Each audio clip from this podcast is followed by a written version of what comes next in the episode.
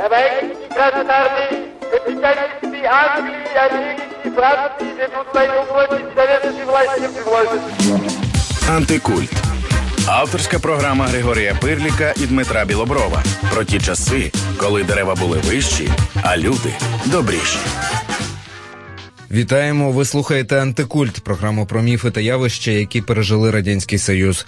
При мікрофоні Григорій Пирлік та Дмитро Білобров, а наш звукорежисер Дмитро Сміян. Радянський адвокат завжди був своєрідним оксюмороном. Як можна захищати клієнта, якщо адвокат залежить від держави, не є вільним, а рішення приймаються не в залі суду. Але адвокатура спромоглася пережити радянську владу, завжди балансуючи на межі припинення свого існування.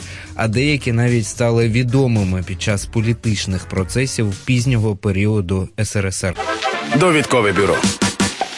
Декретом Раднаркому від 24 листопада 1917 року про суд радянська влада скасувала всю судову систему, у тому числі інститути приватної та присяжної адвокатури, які існували за царської влади. Їх замінили радянські суди, які вирішували справи, керуючись революційною совістю і пролетарською свідомістю. На роль обвинувачів та захисників допускались усі незаплямовані громадяни обох статей, що користуються громадянськими правами. Тобто від них навіть не вимагали бути юристами.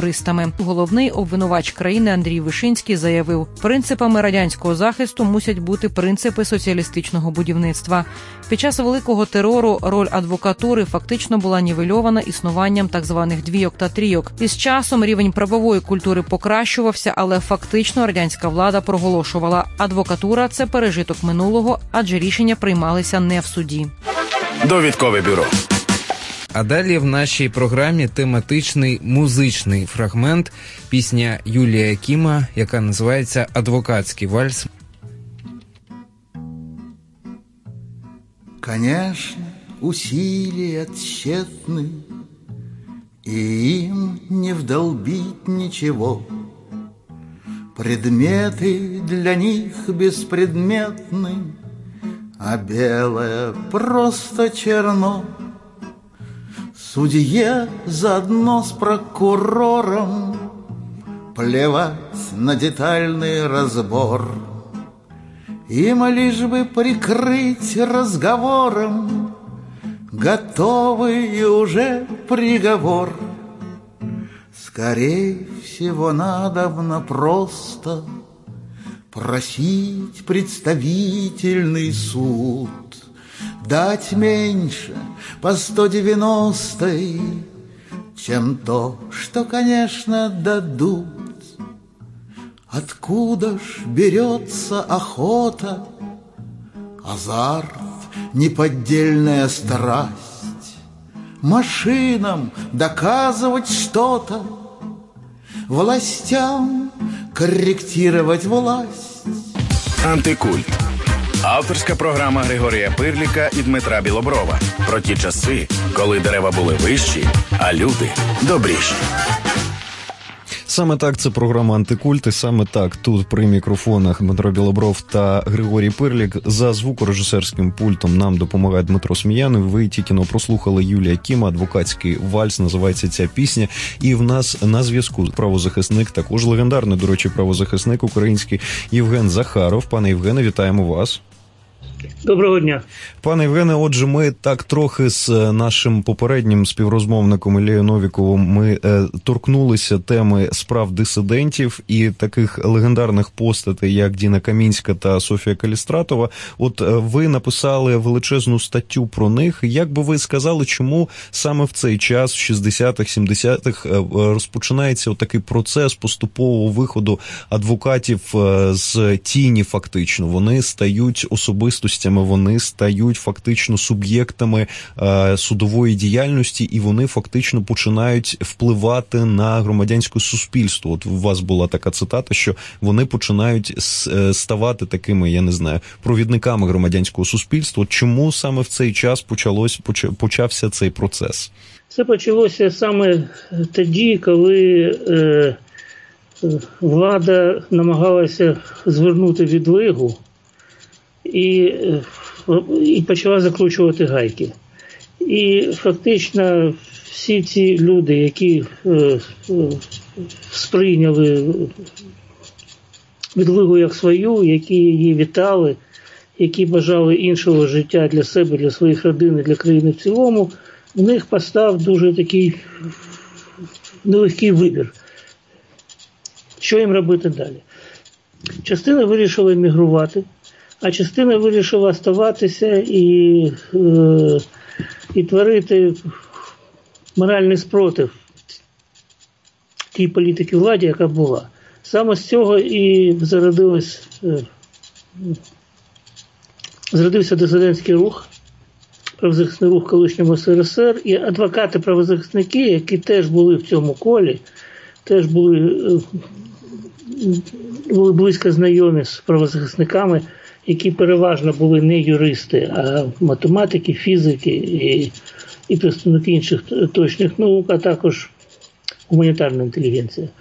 Вони так, також е, увійшли в це коло, стали близькими друзями і з ними, і їх захищали. І вони були адвокати, правозахисники саме тому, що вони завжди ставили питання про невинуватість своїх клієнтів і доводили, що е, їхнє переслідування е, є нікчемним, під ним нічого немає.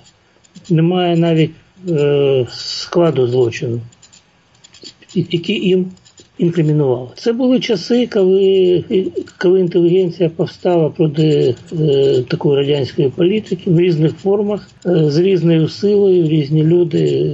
Були різні типи поведінки е, людей в невільній країні, які намагалися поводитися як вільні люди. Це не з е, визначить дисидентство. Тут ще слід сказати, що мали велике значення і, і, і особисті стосунки, дружба, скажімо. Діна Камінська з, з юності е, була подругою Давіда Самойлова. Вони разом вчилися ще в школі. І е, вона через через нього вона вона була знайома з е, багатьма дисидентами, з якими він товаришував. Цей зв'язок було дуже легко встановити. А потім, коли один раз в це коло війдеш, з нього вже вийти доволі важко, оскільки ну, люди, які туди заходили, вважали для себе морально недопустимим його кидати. Їх можна визначити як ті це люди, для яких моральний інстинкт був сильніший, ніж інстинкт самозбереження. Я би так сказав. І хочемо тоді спитати про зовсім іншу постать і діяльність цієї постаті обговорюється дедалі більше, ніж вона набирає ваги в українському суспільстві і в українському в українській політиці. Це адвокат радянський Віктор Медведчук. Ви його у своїй статті називаєте болванчиком. Чому саме так і як ви його можете охарактеризувати у ті часи, коли він ще був адвокатом? Ну, я я його назвав трошки не так. Я я сказав, що є так, е, є таке словосполучення китайський болванчик. Він просто відігравав роль, яку, яку йому відвели, і е, здійснював цілком стандартний захист радянського адвоката в політичному процесі. Тобто він фактично підтримував обвинувачення. І говорив тільки про пом'якшення участі е, підсудного, тому що в нього малі діти, чи тому, що він хворий. Тобто, на більше е, цей захист не не спромігся. Стандартний захист. Піти на те, щоб е, сказати, що нема підстав для обвинувачення, щоб не було злочину, ну цього з ним не було. Він був адвокатом у процесі Стуса, як відомо, у, у, у 80-му році і, і зіграв таку роль. Причому зараз він, е, я власне тому і написав цю статтю, тому що він е, запустив такий мислівірус, що такі були часи, таке було законодавство, інакше не можна було, всі адвокати були такі. Так от я намагався довести, що це неправда, що зовсім не всі адвокати були такі і що були адвокати, які поводилися абсолютно інакше. Я там просто подаю перелік тих процесів, де адвокати е, змогли домогтися е, пом'якшення долі своїх підсудних, а в деяких випадках навіть їх е, їхніх підсудних звільняли в залі суду. Навіть таке було. Пане Євгене, хотів би поставити запитання. От я намагаюся зрозуміти, як це функціонувало. От є е, спільнота, адвокатська спільнота, так би мовити, правильно. На одному боці є такі, як пан Медведчук, які фактично співпрацюють з владою, і вони е, фактично працюють на те, щоб влада домоглася від підзахисного і того, що вона хоче. Ну, наприклад, посадити у в'язницю. З іншого боку, є Діна Камінська та Софія Калістратова, які фактично були е, як, як вони спілкувалися у своєму, так би мовити, у цій спільноті. Тобто, от є чесні адвокати, а є, ну так би мовити, нечесні. Як які е, стосунки були між ними у там, у спільноті? Як вона співіснувала? Ця спільнота е, тих адвокатів, які захищали правозахисників в політичних процесах, вона була доволі вузька, вона була близька до самих дисидентів. Тут ще слід сказати, що для того, щоб брати участь по певних статтях в захисті, необхідно було мати допуск від КГБ.